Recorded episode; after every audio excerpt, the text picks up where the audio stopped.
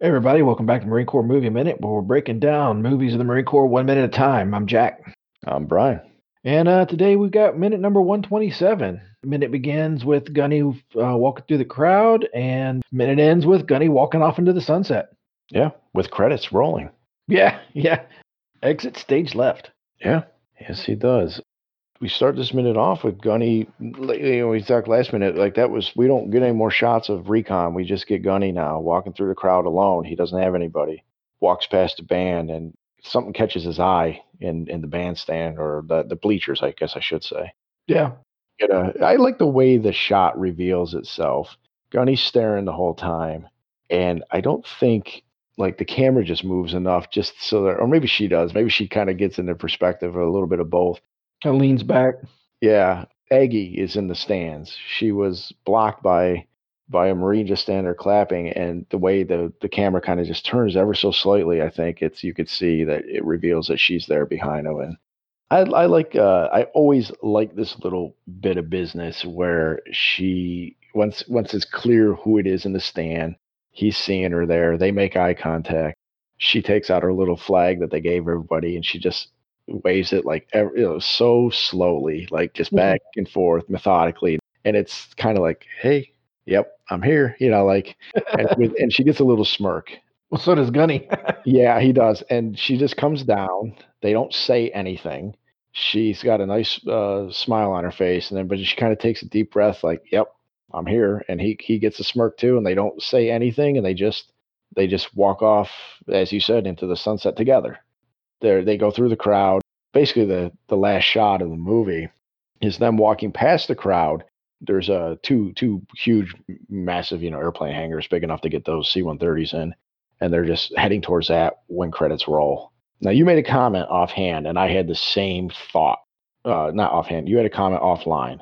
And I had the same thought. So, what was that? as many times as I've seen this movie, I was always kind of curious as to why she's out there with white lace gloves on. hmm And it dawned on me that wait a minute, she was dude asked her to marry uh, him, and I was like, did is that what this is? Did she walk out of her wedding? Uh, I I had the same thought uh, the other day when I was going through these minutes. I I was like, holy crap, she's a runaway bride. Yeah, It never dawned on me before, ever, like ever. Because when they go to the officers club and she's dancing with him, she is wearing a white dress. It's actually when she when you, when she walks away, you can see that the bottom is actually black and the top's all white. It's not dissimilar to this dress. This has got more um, uh, like of a collar or whatever, like uh, lace, or, and that's not really lace, but you know what I mean. It's got some sort of decorative thing around the shoulders and yeah. and breast area or whatever, chest area. But then at the officers club too, I saw I, I joked, and, and this is another thing where I when I watched it the other night, I saw a woman just the, it was the funniest looking white dress, and I'm like, how did I not pick that out when we talked about it minute by minute? You know, like that's as I mean, like it's just noticing things. But again, not dissimilar to what Aggie's now wearing at the end. So I mean, it's clearly well, it's filmed in summer. It looks like it's summer. It looks hot. Uh, we know it was filmed in summer during a damn heat wave, even though this is technically October. Yeah. But it's like, well, you know, you can wear white before Labor Day. You know, she's. I took it as like she's pure. You know, like it's just, it's like the Yeah. reborn. You know, like you know, Yeah. color color theory and stuff like. Yeah. But it dawned on me the other night. I was like, holy crap, she's wearing gloves. Which again, it could be the style. But I'm like looking at this dress, and I'm like, this is this could easily be a wedding dress. And the last we left it was that Roy asked her to marry, and we never got the answer Yeah.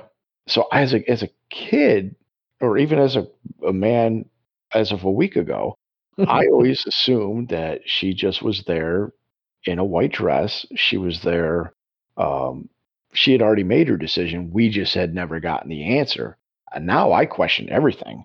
I think everything's a lie. I think i think she was ready to marry him. And then when you know something happened and she was like you know what? I do love tom and I'm he's coming back and this is it, you know. So to me, it looks like he she is totally a runaway bride. Yeah. Yeah. Now I was when I was watching the movie the other day, I did ask one of our guests if they thought this was a situation, and and I was told no, uh, they didn't get that impression. But you and I both got the same impression. So yeah, I, I mean, e- either that or that was her wedding dress from when they got married before. that's now that's just creepy. Then that's weird. That is a little that is a little weird, but you know. That would be weird. Yeah, but whatever. Um, can I just say, I I've told you many times that I thought Marsha Mason was great in this movie. I really like the way, uh, you know, I really she's one of the um, actresses and characters that I grew to appreciate by doing this minute by minute. Mhm. But you know, I never really thought she was you know, like she's an attractive woman, but I wasn't like, oh, she's hot. You know, like when when they show her in that dress and she's like Yeah. working, I was like, oh, I get why Gunny likes her. I think she looks really nice, and I was just like, I really like her. Um, I like the dress on her. I like her her when she's being playful. She looks good, you know. um, well done, Gunny. yeah. Welcome home. yeah, yeah. Uh, which, which is a cool shot because they they both look at each other. They both are like, "Yep, we're doing this." But over Gunny's shoulder, you get a big old American flag and a Marine Corps flag right behind it, waving. And Yeah. it the, shot is is of the the American flag in the in the foreground though, and then they that's when they walk off towards uh, in, into the sunset together. yep. And if if you look in the background, is that Choozoo's truck all the way back there by the? it could very well be. I think they're walking to Choozoo's truck. He, he chooses still like he's he's off in another country somewhere, Yeah, wrapping up things, and yeah, he, he, he stole his truck again. I think so. You know what I found funny? So the so the the credits start um, right. We we have about two seconds of credits, and it says it starts with the co-starring, and it's all the J.C. Quinn, Begonia Palazza, John Amos, Tom, you know Tom Sharp, Jack Gallagher, John Hostetter, and some I forget who else. It's it's uh it's cut off, but um, these are all like the bit players that we've seen throughout. Like some of these, that's like that's Reese the cop in the beginning. Yeah. Uh, it's Miss Banana Titties, I think is name. pop up, you know, stuff like that. Like uh, it, it's it's funny that that's how the the credits started was with these bit players, you know. yeah.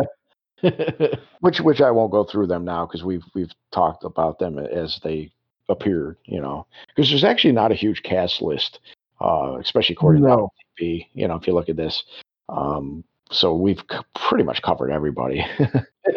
but as they're walking away, Stars and Stripes Forever uh, kicks in, and that was a um, 1897 uh, John Philip Sousa composed song, and it was uh, actually composed on Christmas Day in uh, 1896, first published in 1897.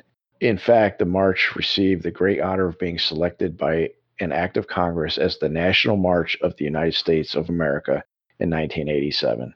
it's it's basically the Popeye song whenever he gets a spinach and he beats up Bluto. No.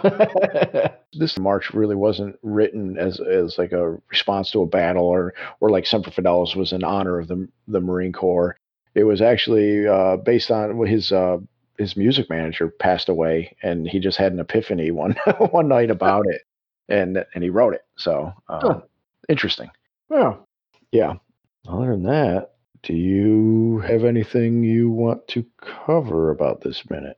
no. Yeah, this is a. There's not much to pick apart on this. All right. Well, what do you What say? What are they all clapping at?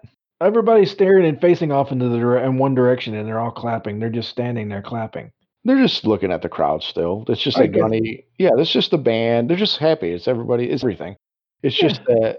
I mean, there's more planes actually. You notice there's so many planes over there. So I wonder if there's more people coming off Mm, uh, well, of these of these planes. Um, but they're just they're they're done. They they're walking away from life in the military. They don't need this anymore. And Yeah. so so that's just now. Granted, it does go on for the entirety of the credits. So yeah. Yeah. yep. Yep. They're, uh, uh, guy's gonna go drop off his rifle, and uh, armory guy's gonna be like, "No, man, uh, he ain't clean." He's gonna be like, "Fuck you, yep, I'm done." he's done. It's it's good enough. Fuck you, clean it yourself. And Yep. then and then he's going uh, to have a little do a little he and sheeing. Looks like. Yeah, well, they that would have been pretty funny if they like that was like the the uh, epilogue to this movie. It's just Gunny trying to go through checkout and Yeah.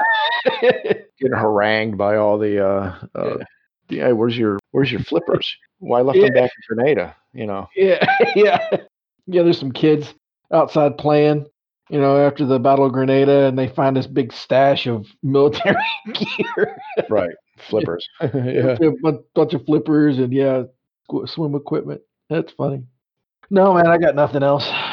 Nah, me neither. So uh, just ask everybody to, you know, finish up strong with us, and, and we'll get through the credits together.